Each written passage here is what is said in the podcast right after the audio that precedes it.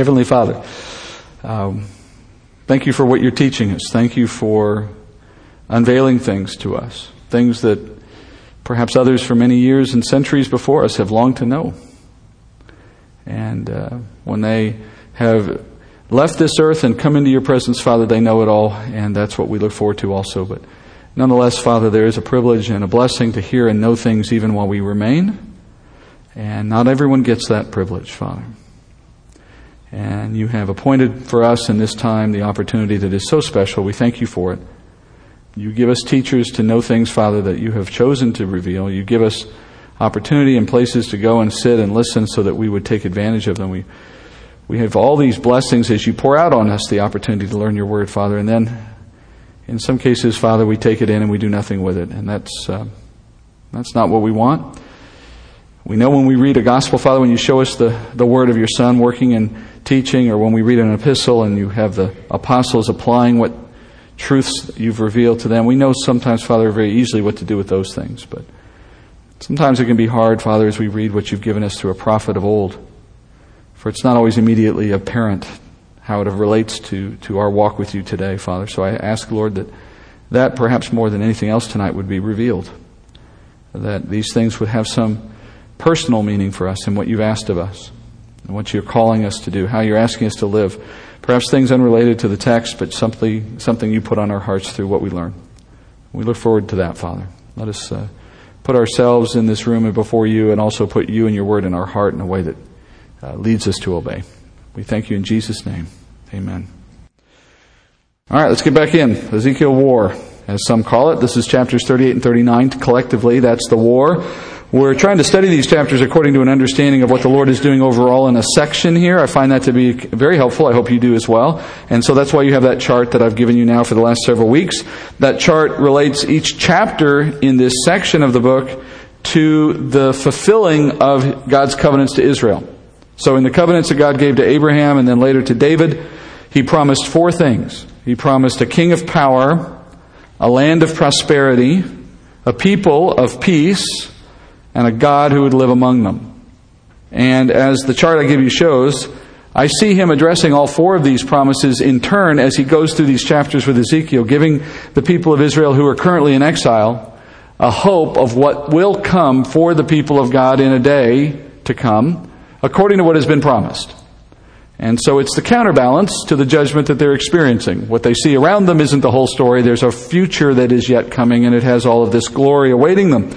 Now, of course, we're not in exile and we're not Israel, and so we're far from removed from their events, but we still have this same glorious future awaiting us as well. Though we're not Israel, we share in it with them. And so for us, we sit closer to the end point than they did, seeing it perhaps a little more clearly than they did, and knowing it's coming soon. Now, as you look at the chart I gave you, we've uh, looked from chapters 33 all the way now down to tonight to chapter 39. And if you notice, I colored them in different ways. And I've done this because I wanted to illustrate or, or emphasize, I guess, how God addresses each of these four things in the promises he gave to Abraham and David. He addresses each of them in two parts. So, if you notice, chapters 33 and 34 deal with the king, the promised king, and he dealt with it in two parts. And then the next two chapters covered the land of prosperity, and the next two chapters covered the people of peace. You see the pattern, right? I love patterns. When you see patterns, you see something God's wanting you to see. You're watching Him move in a very structured way, a God of, of organization, not of disorganization, a God of logic and truth, not a God of confusion. And when as you see that, it's intentional so that we'd understand where He's going. He's, it's like breadcrumbs. He's showing us where He's going. And as you move into the final section, which is God dwelling among his people, this section also has two parts. But in this case, the first part is one chapter, the second part is much longer. And that's because of what he's emphasizing. The first part is God showing how he makes himself known to the Gentile nations in the time of the kingdom, how he dwells among them, if you will. But he doesn't literally dwell in their presence, he reserves that only for Israel. So the second part of God among his people is the one that focuses on how God dwells among his people. And that's nine chapters because God goes into great detail about how he will dwell in the kingdom. His home, his place of residence, what it will look like, where it will be, and how people will interact with him in that place. Alright, so that's why that second half is so much longer than the first half. But the structure is still fundamentally the same. A part one and a part two, a part one and a part two. And here we are at the beginning of the last section, part one of the last section. Now, last week we looked at chapter 38, uh, which is the first part of Ezekiel's war. And so you have this confusion, potentially, because you have a two part discussion of a war, and then you have the two part discussions of each of the promises, and they overlap. So that last week we saw part one of the war, but it was part two of the promise of a people of peace. All right? This week we're looking at part one of the last set of promises on God dwelling among his people, but it's part two of the war. Have I lost you? All right. So in this chapter, we're looking at chapter 39, this, in this night, chapter 39, the second part of the war, the first part of God's addressing of how he dwells among his people. And at the start of the kingdom, the Lord said, I would start a new covenant with Israel. He said, I would establish a new covenant of peace. And he promised nothing would disturb that peace. You remember back in chapter 37, when we first started looking at the people of peace, he says, here's where he says, I'll give them a covenant. He says in Ezekiel 37, 25, he says, they will live on the land that I gave to Jacob my servant in which your fathers lived. They will live on it, they and their sons and their sons' sons, forever. And David my servant will be their prince forever. I will make a covenant of peace with them. It will be an everlasting covenant with them. And I will place them and multiply them and will set my sanctuary in their midst forever. So that's a promise for a new kind of covenant that has not yet been formed with Israel, a peace covenant. Okay? So, God in chapter 37 sets up the concept of a peaceful Israel in their land. And then when we got to chapter 8, 38 last week, we began to understand that in order for God to show that He was keeping His covenant of peace, He had to show that there would be a disturbance of the peace. And when that disturbance came, He would put it down. He would keep the peace, as He promised. And so, He puts a war at the end of this kingdom time so that at the very end, when the peace is disturbed or they attempt to disturb the peace, he can defeat them, and in doing so, show his faithfulness to the covenant. And accomplishing it at the end of the kingdom also serves the purpose of keeping his promise to Christ, because he told Christ that he would put all enemies in subjection to Christ. And the last of those is Satan. So, as David wrote in Psalm 110, the Lord said to my Lord, Sit at my right hand until I make your enemies a footstool for your feet. The Lord will stretch forth your strong scepter from Zion, saying, Rule in the midst of your enemies. Your people will freely volunteer in the day of your power. In holy array from the womb of the dawn, your youth are to you as the dew. So speaking of Jesus ruling in the kingdom and how the whole point of him ruling in the kingdom, of having a time of rule, of having Jesus as king on the earth, the whole reason the kingdom exists is so that God can ultimately show how he rules in a way that we can't and that he can put all enemies in subjection to him while we cannot. And the last of those is Satan and death, and that will be the last event of the kingdom. So he rules over his enemies, it says, until they're crushed. The final moment of that is the war that God establishes through the releasing of Satan, through the work of Gog, of Magog, and in the way that he puts it down, he shows himself faithful to the promise of peace to Israel. But it also serves another purpose. The second purpose of that war was in revealing to the nations that God is God of all, that the Lord of Israel, the God amongst the people of Israel, is also the God of the whole of earth. And in verse 16 last week of chapter 38, when speaking of the war, the Lord said this in verse 16 You will come up against my people Israel like a cloud to cover the land. It shall come about in the last days that I will bring you against my land so that the na- look, so that the nations may know me when I am sanctified through you before their eyes, O Gog. The nations, the Gentiles, would know that God of Israel is the God. Later in the chapter, verse 23, he says, I will magnify myself, sanctify myself, make myself known in the sight of many nations, and they will know that I am the Lord. All right? So by defending Israel, the Lord reveals himself to the nations that are on earth in that day in a new and mighty way. And so the Lord is known as the Lord of all the peoples of the earth by his defense of Israel. So now if you look at the chart again, the Ezekiel war is, is accomplishing two purposes. First, it shows God faithful to his peace covenant, chapter 38. And it shows him making himself known to the nations, chapter 39. We studied 38 last week. That's the invasion and how it comes to its abrupt end. And that certainly demonstrated God's faithfulness to his peace covenant, and it certainly showed that he could take care of Israel and defend them and so on. That leaves us with the second half of the war tonight, the next section in the chart, where God will show himself dwelling among his people. And he does this in two parts, as I said. So in chapter 39, he shows how he brings the war to an end, but as he does it, he brings testimony to all the Gentile nations. All right, so chapter 39, verse 1. And you, Son of Man, prophesy against Gog and say, Thus says the Lord God, Behold, I am against you, O Gog, prince of Rosh, Meshech, and Tubal. I will turn you around, drive you on, take you up from the remotest parts of the north, and bring you against the mountains of Israel. I will strike your bow from your left hand, and dash down your arrows from your right hand. You will fall on the mountains of Israel, you and all your troops and the peoples who are with you. I will give you as food to every kind of predatory bird and beast of the field.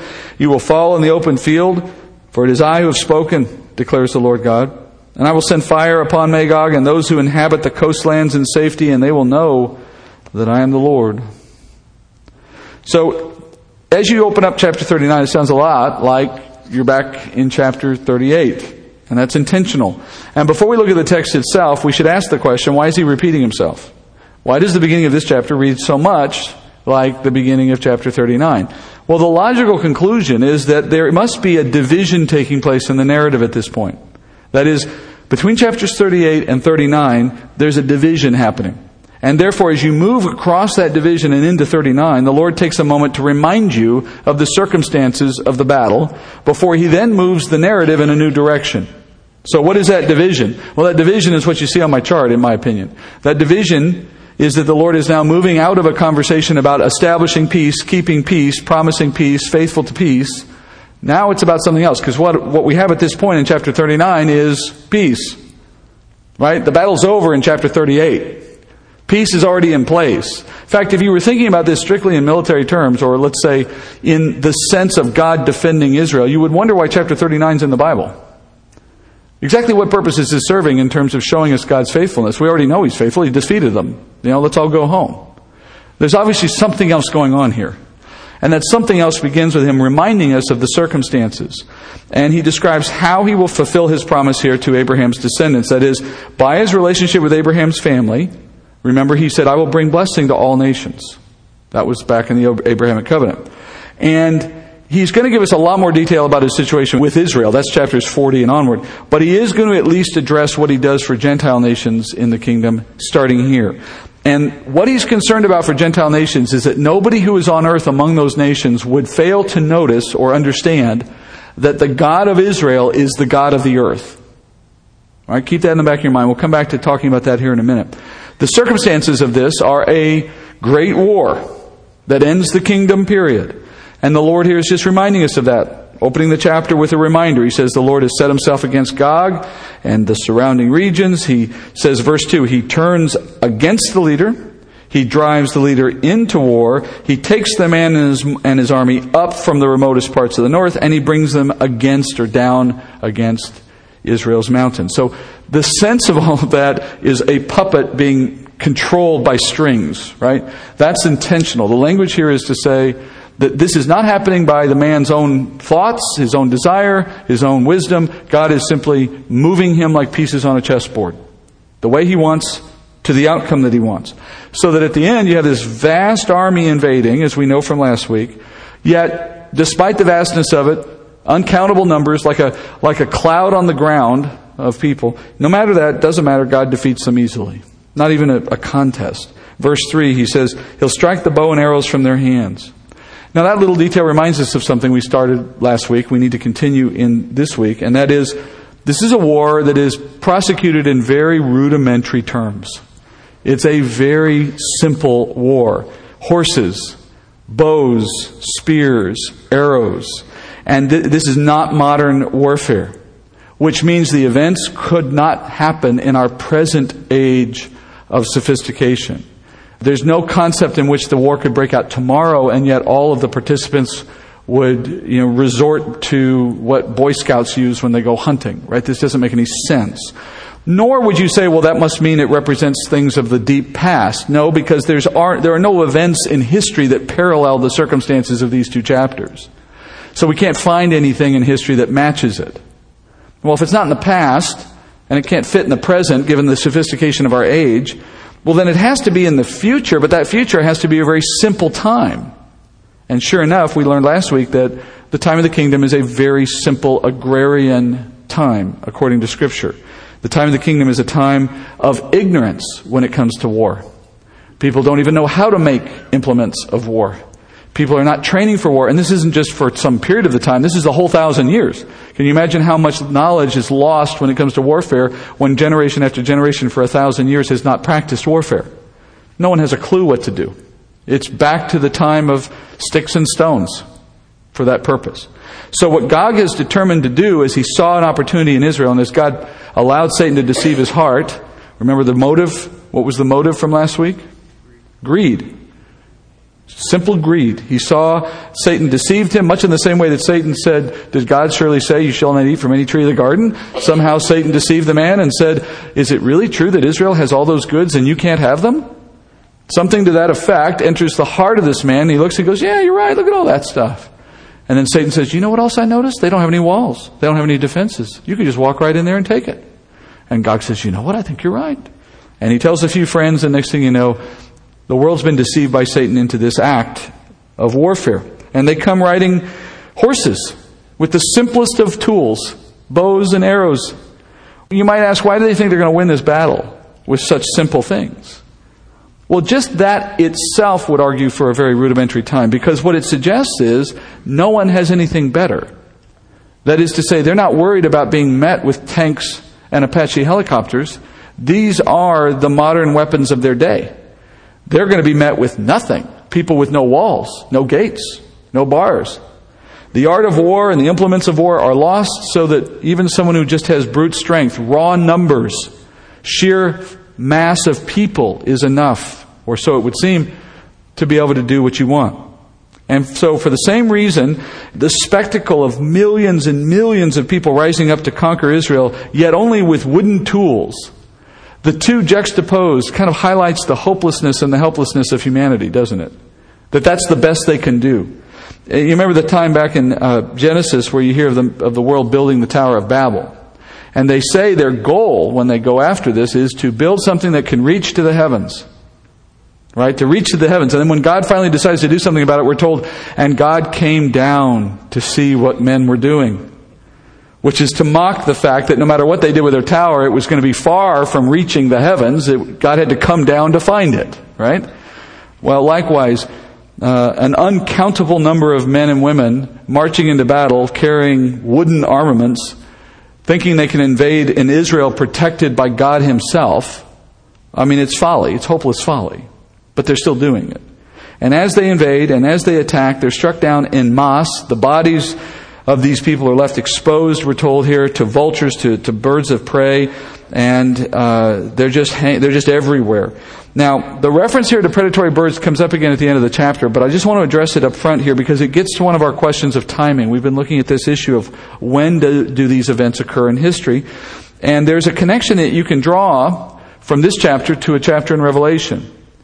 And it specifically it hinges on this reference to birds eating the remains of the people who die. In, in Revelation 19, speaking of the war that ends tribulation, we sometimes call that the war of Armageddon. We hear this, Revelation 19, 17. Then I saw an angel standing in the sun, and he cried out with a loud voice, saying to all the birds which fly in mid heaven, Come, assemble for the great supper of God, so that you may eat the flesh of kings, and the flesh of commanders, and the flesh of mighty men, and the flesh of horses, and of those who sit on them, the flesh of all men, both free and slaves, and small and great. And I saw the beast and the kings of the earth and their armies assembled to make war with him who sat on the horse and against his army. And the beast was seized, and with him the false prophet who performed the signs in his presence by which he deceived those who had received the mark of the beast and those who worshipped his image. These two were thrown alive into the lake of fire which burns with brimstone. And the rest were killed with the sword which came from the mouth of him who sat on the horse, and all the birds were filled with their flesh.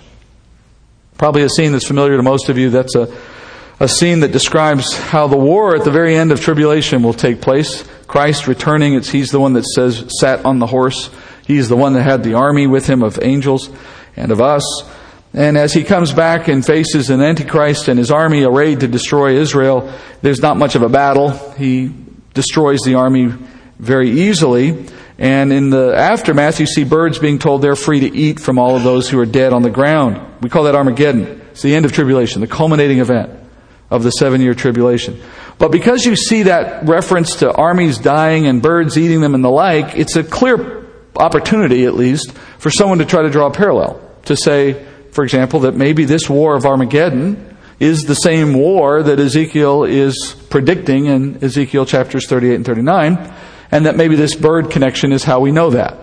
You know, you have a massive loss of life at each, in each case. They're both dying at the hand of God in both cases.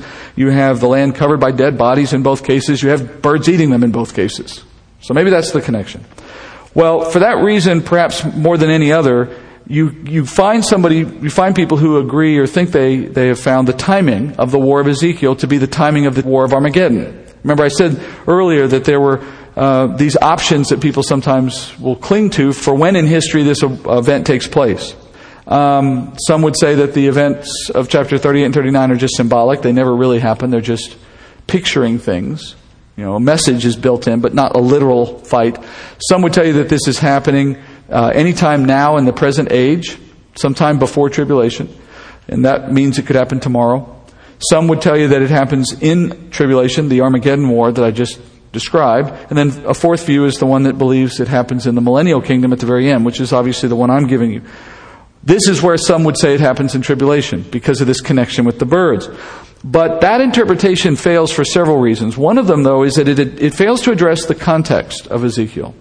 I mean, if you think about it for a minute, why would Ezekiel break out of his multi chapter discussion about the kingdom to suddenly go back in time without any real reason? There's nothing in the text that suggests why he did this. But for some reason, he's talking about the kingdom, kingdom, kingdom, and then all of a sudden he says, Oh, by the way, let's talk about the Armageddon War again. And then right after that, what does he do? No, go right back into the kingdom again. It's a non sequitur. It doesn't fit the context. It doesn't explain itself. There's no rational reason. And then besides the contextual problem, there's a timing issue with putting this in the time of tribulation. We'll see that here later in the chapter. Notice in verse 6, you'll see the first here of what will be multiple references in this chapter by the Lord to his purpose in the events of this chapter. He says, He destroys Magog, those who come with that army by fire so that they will know the Lord. That is the reason for the war, the reason for the Lord destroying these invaders in such a visible and a dramatic way is to make a point, and he explains that point more fully in the next two verses. Look at verses 7 and 8. He says, My holy name I will make known in the midst of my people Israel, and I will not let my holy name be profaned anymore. And the nations will know that I am the Lord, the Holy One in Israel. Behold, it is coming, and it shall be done, declares the Lord God. This is the day of which I have spoken.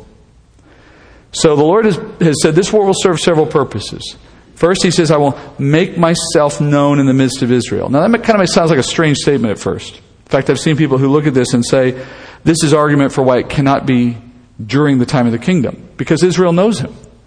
All Israel knows him. In fact, in Jeremiah 31, you read this concerning what it will be like for Israel in the time of the kingdom.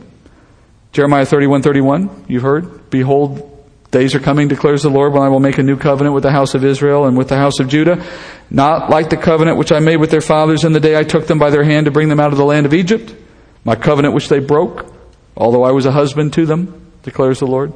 But this is the covenant which I will make with the house of Israel after those days, declares the Lord. I will put my law within them, and on their heart I will write it, and I will be their God, and they shall be my people. They will not teach again, each man his neighbor and each man his brother, saying, Know the Lord, for they will all know me, from the least of them to the greatest of them, declares the Lord. For I will forgive their iniquity, and their sin I will remember no more. So, in the time of the kingdom, all Israel will know the Lord. There's no one in the kingdom within Israel who does not know who the Lord is. And so, no one's going to be teaching each other about the Lord. And we know that's because we've already studied that they'll all be glorified in that time. So when we hear the Lord say, I will be known in the midst of my people Israel, that seems to suggest, well, that can't be in the time of the kingdom because why would he say he needs to make that happen? It's already true. Well, you're misreading the text if you hear him saying it that way. That's not really what he's saying. Take another look uh, at the answer. And to do that, start with the chart again.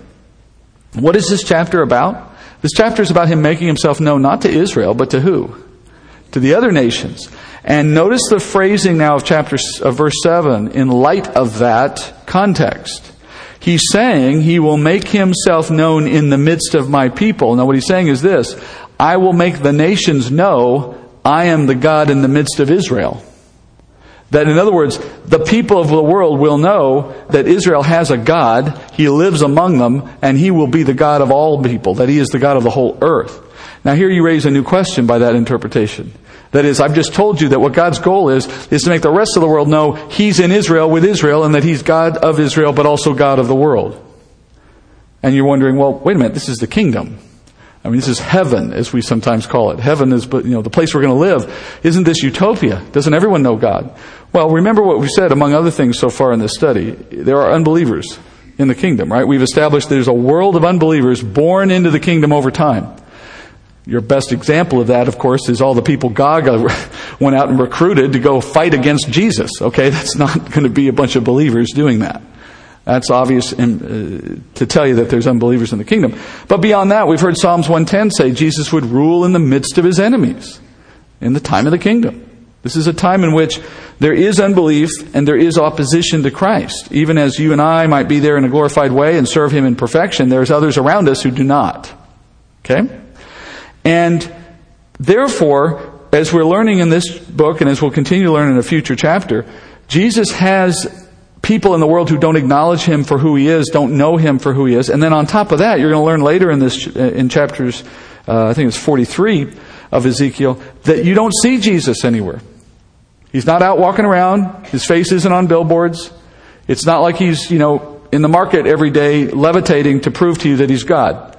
He sits in the Holy of Holies behind the veil in the temple, which we're going to study in a few chapters. No one sees him. No one knows he's there in the sense that it's not provable. You have to take by faith that Christ is resident and ruling from Jerusalem. And uh, the kingdom is not a time and in a place where there are miracles happening left and right. That's not in Scripture either. It's not a time in which people are just magically doing wonderful things and everyone knows that means God exists. No, it's a life of real agrarian rudimentary living and joy.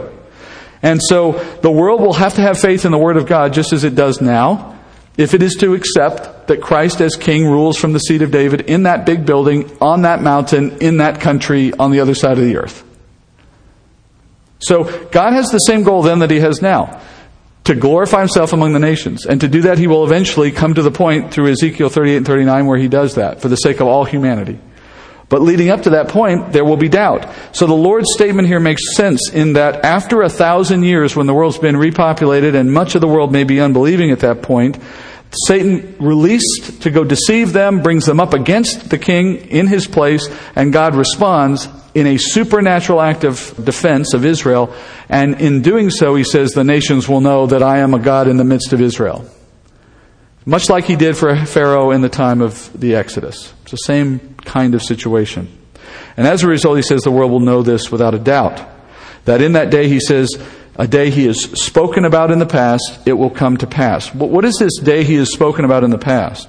Well, that's the day in Psalms 110, for example, where he said he would put all of Jesus' enemies under his feet. It's also a day that Isaiah speaks about in Isaiah 9, when he speaks of the purpose of the kingdom being fulfilled. Listen to this Isaiah 9 2. He says, People who walk in darkness will see a great light. Those who live in a dark land, the light will shine on them. Now that's a reference to Christ's first coming. But the next verse moves to the next stage of his plan.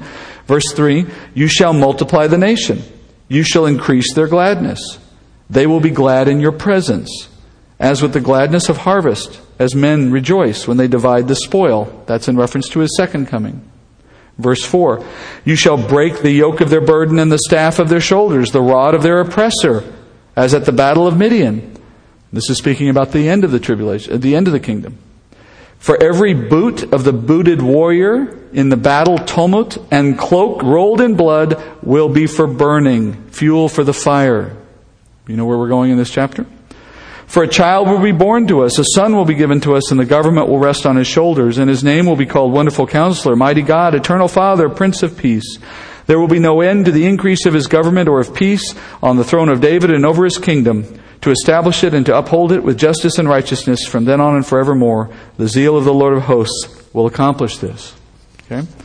Notice, though, in that chapter I read, Isaiah 9, in verse 5, it speaks of a battle. Now, in the midst of a discussion of Christ coming and ruling and serving and creating joy and gladness and all the rest, there's a discussion of a battle in the time of the, of the kingdom. And it's a battle, if you notice, that says, according to Isaiah, ends with the debris of that war becoming fuel for a fire. And what do you do next in the section that we're studying in Ezekiel? Well, look at verse 9 of Ezekiel. He says, Those who inhabit the cities of Israel will go out and make fires with the weapons and burn them, both shields and buckles, bucklers, bows and arrows, war clubs and spears, and for seven years they will make fires of them. They will not take wood from the field or gather firewood from the forests, for they will make fires with the weapons. And they will take the spoil of those who despoiled them and seize the plunder of those who plundered them, declares the Lord God. I believe that's a direct reference to what Isaiah is talking about. That Isaiah, in other words, is, is saying that God's purpose in this is to display his might among the nations as they come up against him, because there will be a time and a period at the end of the time for the kingdom in which many Gentiles have lived their whole life as part of the kingdom without ever recognizing Jesus is who he said he was and that he's resident in Israel and that Israel has a true God. Otherwise, how do you explain Gog thinking he can go in and attack? Right? He's self-deceived. He doesn't give any credit to that possibility. And as the war is prosecuted and as the Lord defeats them all and wipes them all out, He's making clear to the rest of the nations who didn't participate in the battle, I am here and I am the God of Israel, as, as you've heard. And He says, My name will never be profaned again. You notice that in the earlier passage I read? Never again. Well, the only way you can say never again is if this is truly the end of all sin. The moment at which we put an end to that problem. Because God's name is profaned as long as there is sinning still taking place. That puts this also at a timing at the end of the kingdom. Right? In Isaiah 9, you get to that verse where he says, There's going to be a battle, but the end of the battle is going to be all of that material will be fuel for a fire. Kind of a, a little obscure reference in the middle of Isaiah 9, and then he just moves on. But now we get to Ezekiel and we see Ezekiel mentioning something very similar. He says, After the Lord has vanquished the invading armies, you have this wasteland. You've got dead everywhere. Now, keep in mind, he doesn't give us numbers here, but every indication is that we're talking about millions and millions of people, an army bigger than probably anything that's ever been assembled in one place before. And each of them is carrying something a helmet, some kind of shield, a spear maybe, or a bow, an arrow. Multiply that by millions. And it's all made of wood. And now the people are dead because God just goes, and they're all dead. In place, they fall over. You know, and it was fire, it was hail, it was brimstone, but they're all dead. Well, all that wood is just scattered everywhere. And the people of Israel, they themselves were not involved in the battle. They're back at home. They were watching the whole thing on cable news. You know, by, by candlelight, right? Because it's. And they watched the battle take place. They are not a part of it. They're not threatened at all. God took care of that. But then they say, well, you know, there's a bunch of fuel out there. And so the people come out, it says, and they collect the weapons Notice the list again shields, bows, arrows, war clubs, spears. All of these are wooden implements. And for seven years, they used the fuel for fire. Now, there's been misconceptions, I think, out there that come from the text, and I, I, want you to look carefully at the text with me and see if we don't have the opportunity here to dispel a few things. Have you heard, for example, that people say the fires created by all the burning debris just are going for seven years? Seven years of fires. Does it say that? What does it say? For seven years they will make fires of them. That doesn't mean that there's some big burning mass of tanks on fire for seven years. That's ridiculous. It says that they'll have enough wood to make fires for seven years without having to go into the forest and gather wood for themselves. Now, I happen to have a, a half cord of wood in my backyard, and in San Antonio, a half cord of wood will go for two years, three years, right? right? How much wood would I need to burn for seven years if I had a, a daily need for fuel with wood? I don't know. Maybe 20 cords. Maybe 30 cords of wood. Right? I could fill most of my backyard fence with wood. All right, but that's one person.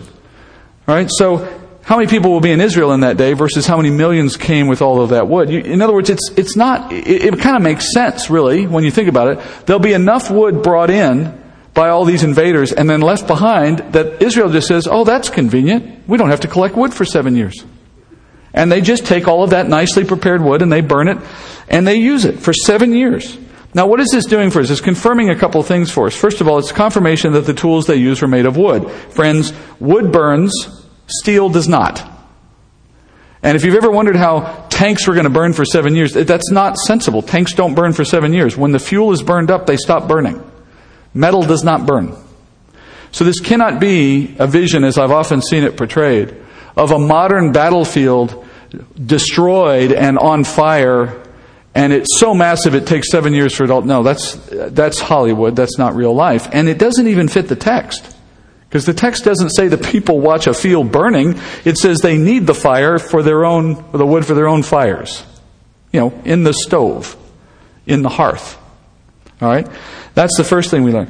Verse 10 says the people don't even bother to take wood from the field or gather firewood because they have the benefit of all that fuel.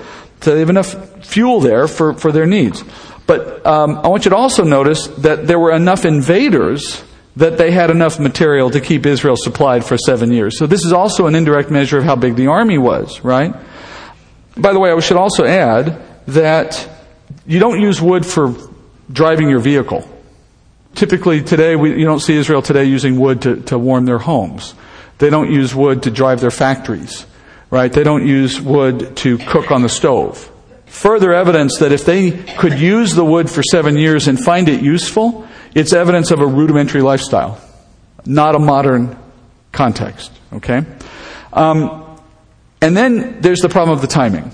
We're told that they need to burn this wood for seven years, that for seven years they've got a supply of wood. Okay, well, that reference to seven years of burning, of seven years of using wood, is a critical detail for trying to give us a sense of when this could happen in history. All right, remember I said the four primary interpretations symbolic, present day, tribulation, or kingdom. Okay?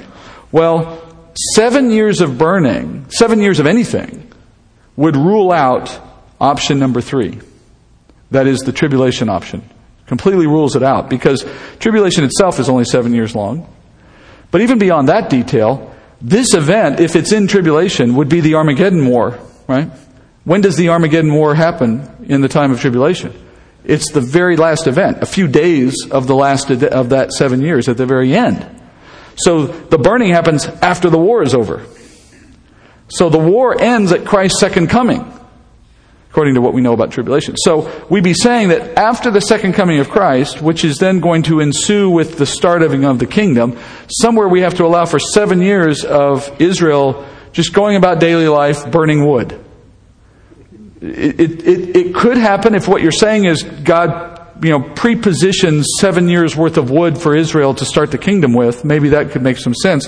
But the detail would seem to eliminate that possibility because what we're told is in the time between Christ's second coming and the start of the kingdom, there's a great remaking of the earth in order to accommodate the kingdom's beginning because you have a pretty bad situation when he comes back. The earth is a fixer upper. There's a lot of things that need to be, you know, addressed. The waters are all blood. No more mountains on the earth, no more islands on the earth. All the uh, trees are gone, all the grass is gone. There's no sun, moon, or stars. I mean, there's, there's some serious work to be done on the earth at that point. And the Lord does that work in preparation for the kingdom because we're told that He makes the heavens and earth new again for the kingdom. That's not the new heavens and new earth, it's a remaking of the current one. But Isaiah says that happens to, to give us a place to live that's acceptable. Okay? All of that would argue against just us seeing wood being used on the ground. The whole world's getting changed at that point. So that would seem to argue against version number three. But what it does do is offer for some argument against version number four. For the very same reason, right? Because I'm telling you this happens at the end of the millennial kingdom. And some would say, well, don't you have the same problem there, Steve? You got seven years of activity after we're told that there's no more kingdom. Uh, but that's not what the Bible says. Look at chapter 20 of Revelation where we find the length of the kingdom. And in Revelation 20, verse 7, you hear this. You've read, you've, we read this last week. When the thousand years are complete, Satan will be released from his prison, and he will come out to deceive the nations which are in the four corners of the earth, Gog and Magog, to gather them together for the war. The number of them is like the sand of the seashore. It's exactly what we've been studying, right? The war of Gog and Magog, an uncountable number of people coming up from the nor- from from all over the earth to dis- to attack Israel, which is what we've been looking at. Notice when it says it happens. Verse 7 again. When the thousand years are complete. When does the war that ends the time of the kingdom begin? Year 1001. Did you catch that? Look at verse 7. When the thousand years are complete, that is, after you count off a thousand years, then Satan is released. Then his release leads to an army. Then his army becomes a battle. Then the battle is prosecuted, and then there's the burning, and then you have seven years. Well, that's all after the thousand years is complete. What we're learning is there is a thousand years designated for the peaceful period of the kingdom in which Christ rules without opposition. Then, at that point, we're off the clock.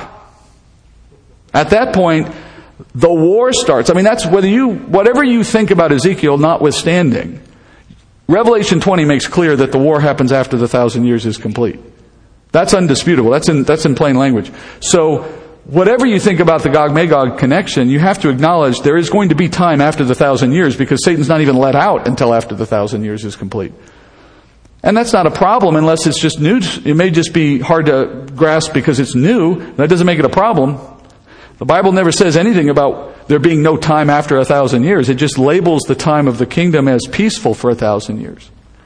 Then apparently there's some undefined period of time right after that. And in that undefined period of time, you have a war. And again, I'm talking about what you see in chapter 20 of Revelation. I'm not even talking about Ezekiel at this point. I happen to think they're the same war, but even if you don't, you still have this undefined period of time that comes after the thousand years. All right? So after that's over, now you have this war. Now, if, if you see that, then what you realize now is there's no worries at this point about how long things happen in the Ezekiel war, whether it's seven years or whatever, because we're not on the clock anymore. The Bible puts no constraints on us at this point when it comes to time. And for those of you who think this war happens in the time of Armageddon during tribulation, and you say to yourself, well, maybe I have the same option there. Maybe I can just say I'm off the clock. No, you're not off the clock because the kingdom comes right after that. And there is a defined period of time that connects the two. In Daniel chapter 12, we're told there's only 75 days. 75 days between the end of the tribulation and the beginning of the kingdom, according to Daniel. So you don't have the luxury there of saying you can just fit seven years in there and it doesn't matter. But you do have that option at the end of the time of uh, the kingdom. Okay?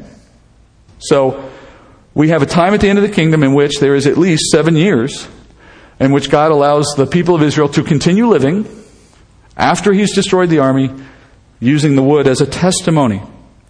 Now, for the same reasons that I just mentioned, you cannot put this war in our time. Why?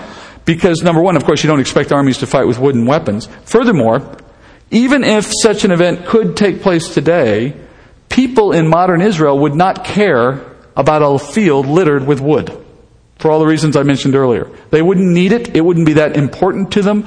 They're not going to go running out to collect it because they don't want to go into the woods. People in Israel aren't going out into the woods to find wood today. There are no woods for the most part. So what we're saying is that it doesn't make any sense to put any of this in the modern context. It's funny to me as I read more commentary on this, as I've tried to see how are guys coming to that conclusion. The more I read about it, the more I'm like, you, you, they just don't even address it. They just run past it because I think you have to. It just doesn't fit. Doesn't fit. There's no way to see this nation today in our current circumstances operating in these circumstances. All right. Next passage, I think, just continues to make the case for me. Verse 11. He says, On that day I will give Gog a burial ground there in Israel, the valley of those who pass by east of the sea, and it will block off those who would pass by. So they will bury Gog there with all his horde, and they will call it the valley of Hamon-Gog. For seven months the house of Israel will be burying them in order to cleanse the land. Even all the people of the land will bury them, and it will be to their renown on the day that I glorify myself, declares the Lord God. They will set apart men who will constantly pass through the land, burying those who were passing through. even those left on the surface of the ground, in order to cleanse it. At the end of seven months, they will make a search. As those who pass through the land pass through, and anyone sees a man's bone, they will set up a marker by it until the barriers have buried it in the valley of Hamon And even the name of the city will be Hamonah, so they will cleanse the land. Now, this is again that weird part of the chapter, right? Because if you ask yourself, what's the reason this has to happen? There's no good reason if you put it in modern context. That is, why would God have this happening now, today? What would be the purpose in it today, knowing what's still yet to happen. It doesn't make any sense. But if you put it at the end of the kingdom, it starts to make perfect sense. First of all, you hear that Gog and all his multitude are buried in the land of Israel.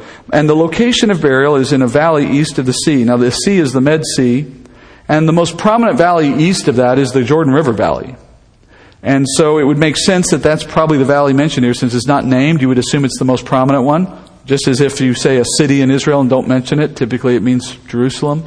So the same would be true here. And you have so many bodies to bury in that large of a space, nonetheless, that once they're in the ground, they block passage. You know, a Jew following the law would not transverse over a grave because it would make them unclean. So what you're hearing in the text is there'll be so many bodies that when they bury them in this wide valley that is now the Jordan River Valley, it basically blocks off people from walking through that area because they couldn't avoid walking on a grave because there's so many because there's so many people buried there. They have to rename the thing Hamon Gog. And Hamon just means multitude or uproar. Uh, so basically, it's a valley of the multitude of Gog, is what they're going to call it. So they're so numerous, it takes seven months to bury them all. Why does Israel go to the trouble to do this? Why do they care? Right? What's the point? We're at the end of the kingdom. This is again an argument some would make as to why it can't be at the end of the kingdom. But God says, notice verse 13, even though they, they, when they find a bone, they're going to carefully mark it and they don't want anyone to stumble across a body and, and become defiled. They want to mark it, they want to bury it, they want to treat everything meticulously. Verse 13, he says, I'm doing this so that all the people of Israel, he says, as they bury their oppressors, they will become renowned. Renown. That is, Israel will make a name for itself among the nations for how they responded to their own oppressors as they came against them. And this is in something Jeremiah speaks of. Jeremiah was a contemporary of Ezekiel. They, they lived at the same time. And look what Jeremiah was saying at the same time. Jeremiah 33 7. He says, speaking about the future of Israel, 33 7, he says, I will restore the fortunes of Judah and the fortunes of Israel and w- will rebuild them as they were at first.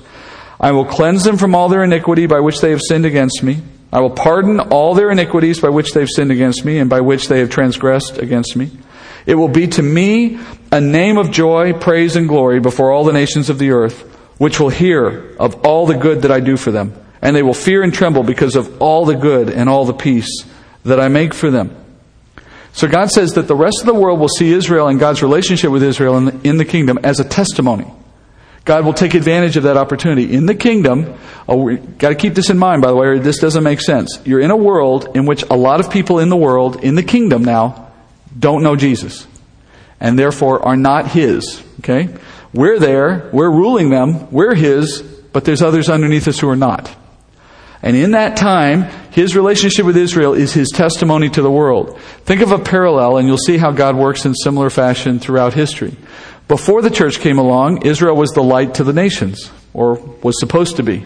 And he dwelled among them so that he could show himself among his people, and through that relationship, he could show himself to the world, right? Didn't work out because Israel did what Israel did. Then the church comes. And in the time of the church, how does God glorify himself among the nations? In the church. He dwells in the church. And through us, he says, by your good works, shine your good light, your, your light before men so they would see your good works and glorify your Father who is in heaven, right? So he is still announcing himself to the world through a relationship to his people. And in the kingdom to come, he comes back to Israel, he dwells among them, and once again, through his relationship to Israel, he makes a name for himself among the nations. This is always God's pattern. Right? But at some point, he gets his way. At some point, it's no longer God trying to show you that he's God, talking to people about it. At some point, everyone knows it. And the events that culminate the kingdom are the events that bring about that outcome in its full force, so that there's no doubt on earth anymore as to who God is and that he dwells among his people Israel. That's the situation. Zephaniah says it this way. Zephaniah 3:17. He said, The Lord your God is in your midst, a victorious warrior. He will exult over you with joy. He will be quiet in his love. He will rejoice over you with shouts of joy. I will gather those who grieve about the appointed feasts. Think about that. I will gather those who grieve about the appointed feasts. They came from you, O Zion. The reproach of exile is burden on them. Behold, I'm going to deal at that time with all your oppressors. I will save the lame and gather the outcast, and I will turn their shame into praise and renown in all the earth. At that time I will bring you in, even at the time when I gather you together. Indeed, I will give you renown and praise among all the peoples on the earth when I restore your fortunes before their eyes, says the Lord. So part of how he does that is in their fortunes of the earth and in their presence with him in the temple, etc. But another part of that is how he deals with the oppressors and how he deals with those who grieve about the appointed feasts and about those who come against him. And he says he will deal with them in such a way that God will show himself to be on Israel's side and it will bring renown to them. So as they are supernaturally defended by God, they are given seven years of burning. Now think about the testimony that is. To the rest of the world, for seven years, Israel has enough wood at their disposal, they don't even have to go out and gather wood. That is a testimony in itself to the rest of the nations that God was on their side. Because what it says indirectly is how big the army was. It's a way of saying Israel was sitting in their homes, fat, dumb, and happy, and an army big enough to give them wood for seven years entered their land and nothing came of it. And God will be renowned for that among the nations. And then Israel, in response to their enemies, spends seven months patiently burying their bodies, respecting them in a way that they would not have respected Israel. And in that, they gain renown for that as well. Renown for their meticulous concern over the bodies of their enemies.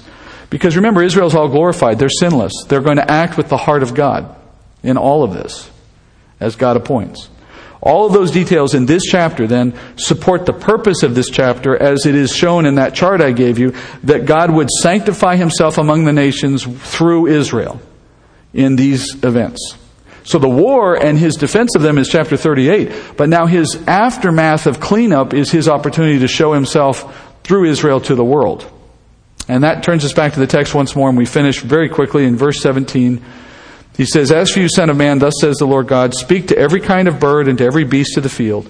Assemble and come, gathered from every side, to my sacrifice, which I'm going to sacrifice for you, as a great sacrifice on the mountains of Israel, that you may eat flesh and drink blood.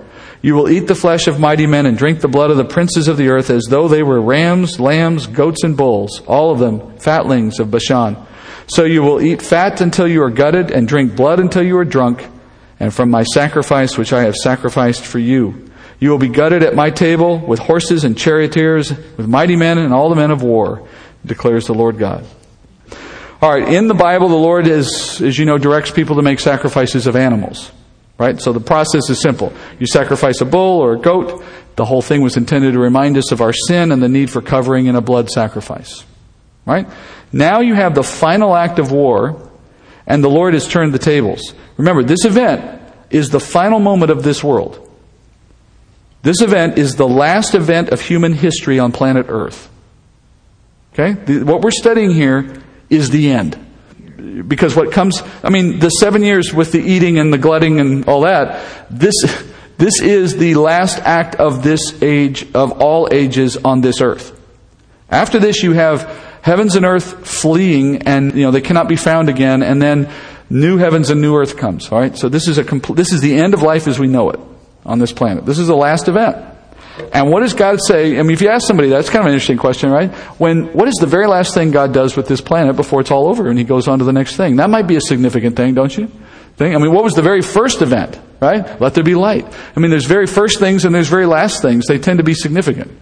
What's the last thing? Well, the last thing is God makes humanity a sacrifice for animals. Instead of animals a sacrifice for him, he makes humanity a sacrifice for the animals. The animals gain the benefit while man pays the price. God is the one who makes the sacrifice as opposed to we make it out, uh, as, a, as obedience to God. The message is this the need for sacrifice of any kind has come to an end. That is, the Lord Himself conducts the final sacrifice offering up those who opposed him. Trivia question Who made the first sacrifice in Scripture? And when did he make that first sacrifice? When he made the clothes for Adam and woman. God killed the first animal to make the clothing that put Adam and woman under covering. And he makes the last sacrifice of this age, of the planet, but reverses it. He takes those who oppose him and sacrifices them for the animals. All right? That gives opportunity then for the Lord to be glorified in all things, in grace and in judgment, in mercy and in his wrath. Verse 21, he says, I will set my glory among the nations, and all the nations will see my judgment which I have executed in my hand which I have laid on them. And the house of Israel will know that I am the Lord their God from that day onward. The nations will know that the house of Israel went into exile for their iniquity because they acted treacherously against me, and I hid my face from them, so they so I gave them into the hand of their adversaries, and all of them fell by the sword. According to their uncleanness and according to their transgressions I dealt with them, and I hid my face from them. So he's summarizing here his purpose, right? He says, I did all this to set my glory among the nations. But you notice then in verse 23, he comes back to talking about Israel as they were when he wrote this. When Israel was getting the word from Ezekiel. They were in exile. They had just come out of a battle. They had lost. And so he says, when the people of Israel see all of this at the end of the time of this world, they'll be able to look back and see that God easily defeated an invading army in the time of Gog and Magog that was uncountable. So when they let Nebuchadnezzar's puny little army defeat us, well, obviously he was allowing that because he could have stopped that one too. They'll be able to put all the dots together. In other words, the Lord has always had the power to defeat God's enemies, and so when an enemy prevailed against God, it must mean God permitted it. And they will have then only then the historical perspective on which to fully appreciate all that God had been doing for Israel throughout all the centuries, appointing outcomes as He needed them to be, so that at the end of it all, God could be glorified through it. He's promising them essentially in Ezekiel's day, you don't see it yet, but there's a day to come when you're going to be able to look back on all this and understand why it had to be the way it is. Kind of like how you tell your kids.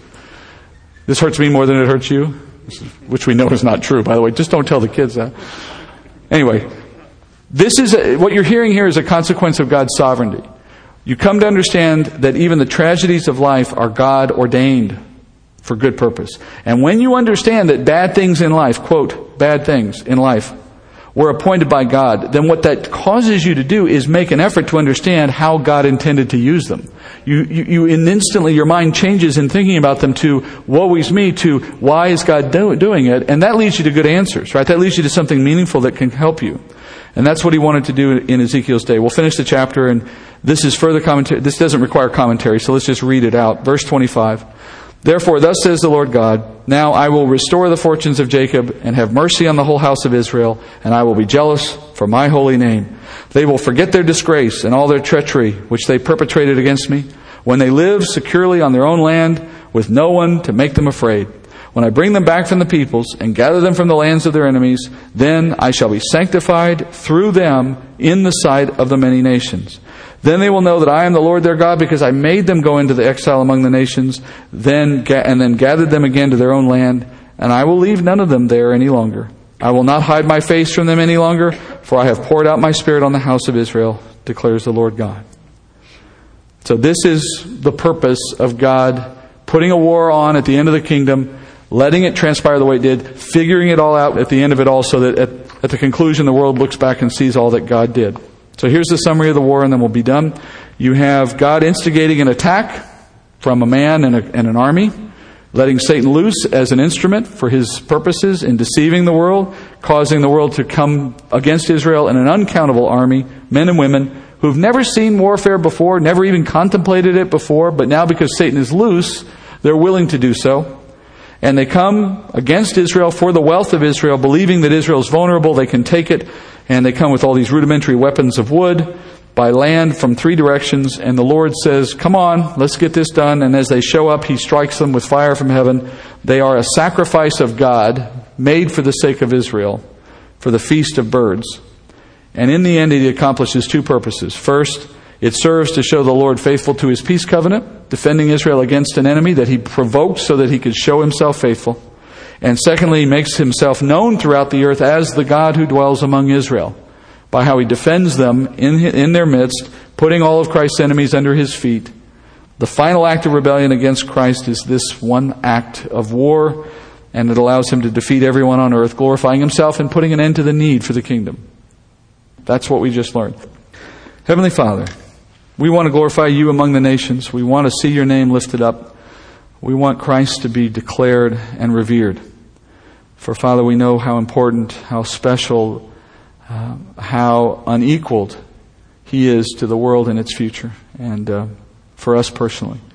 We do that, Father, by our works, by shining good works among men so that they might see our good works and glorify you for it. We thank you, Father, for that option and that opportunity. We ask, the Lord, that you let us remember that in every moment of our day so that we don't fall back to ourselves and forget our opportunities to witness through our works. But Father, most of all, give us a heart for the knowing, uh, knowing what's coming, a heart to want to see it come soon, to be a part of that kingdom soon, to be ready for it soon, uh, not to let this world, Father, distract us so that when you come for us, we're thinking about other things but rather, Father, have us uh, thinking and acting like a kingdom priest now, ready to serve you. And use it, Father, to glorify yourself. We pray this in Jesus' name. Amen.